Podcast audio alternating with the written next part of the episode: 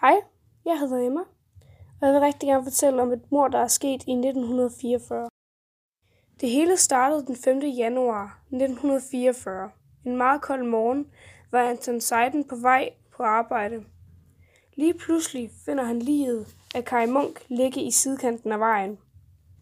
Han skynder sig så tilbage på politistationen og fortæller, hvad han har set. Politiet følger så Anton Seiden ud til vejkanten og ser liget. De ringer så efter Otto Himmelstrup. Otto Himmelstrup var en af de bedste, hvis ikke den bedste politimand i den tid. Han var sådan en mand, alle forbrydere frygtede. Han havde været politimand siden 1927. Han kommer så ud og ser liget, og ser, at der er en kuffert ved siden af, med et brev ovenpå. I brevet stod der, du svin har alligevel arbejdet for Tyskland. Det fik det til at lyde, som om det var modstandsbevægelsen, der havde myrdet ham. Hvem var Kai Munk? Kai Munk var en kendt præst og digter. Folk troede, han var nazi, fordi han havde ingenting mod Hitler eller Benito Mussolini. Øh, men han ændrede så hurtigt mening, da 2. verdenskrig startede. Kai Munk havde tre børn og en kone. Kai Munk blev skudt tre gange. En gang i nakken og to gange i tændingen. Han blev skudt af en pistol og et maskinegevær.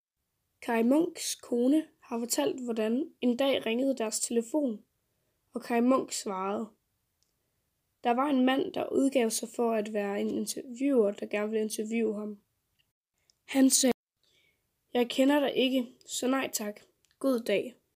Så mødte fem mænd op foran præstegården. Tre af mændene gik op og bankede på døren, mens en blev tilbage foran bilen med et maskinegevær. De tog så Kai Munk med i deres bil. De fortalte til Kai Munk og Kai Munks kone, at de bare var politimænd, der gerne ville afhøre Kai Munk.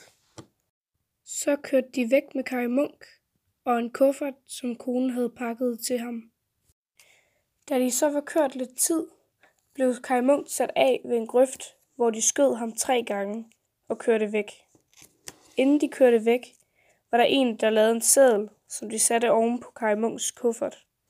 Mindst en af mændene snakkede tysk, forklarede Kai Munks kone til Otto Himmelstrup. Otto Himmelstrup fik så en beskrivelse af en af gerningsmændene fra konen, så han kunne sætte en eftersøgning ud på radioen.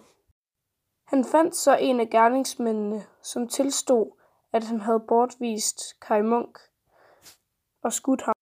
Og han fortalte også, hvem de andre gerningsmænd var, og hvor de var. Kai Munk var en meget ærlig præst, og han fik tit dødstrusler fra nazister. Og man tror, det der kostede hans liv, var da han sagde, Kære, lær at bruge et maskingevær og skyd tyskerne i Jesus navn. Otto Himmelstrup fandt så de andre mistænkte. Den ene af de mistænkte turde tyskerne ikke give, for den var dobbeltagent.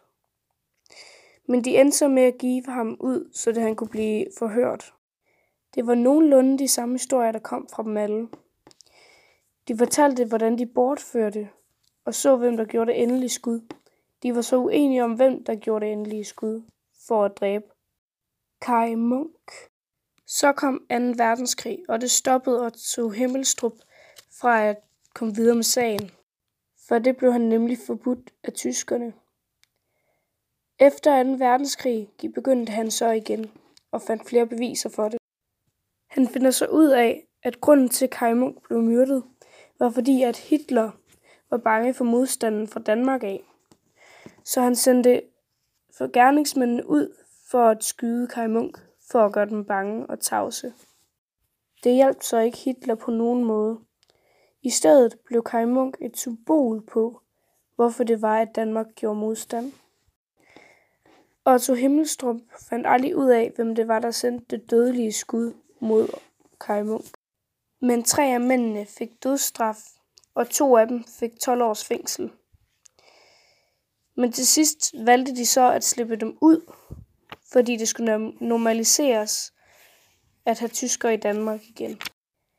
Men man ved så ikke, hvordan Otto Munk ville have haft det med de her nyheder, for han døde af kalkforgiftning, han havde bøvlet med i længe.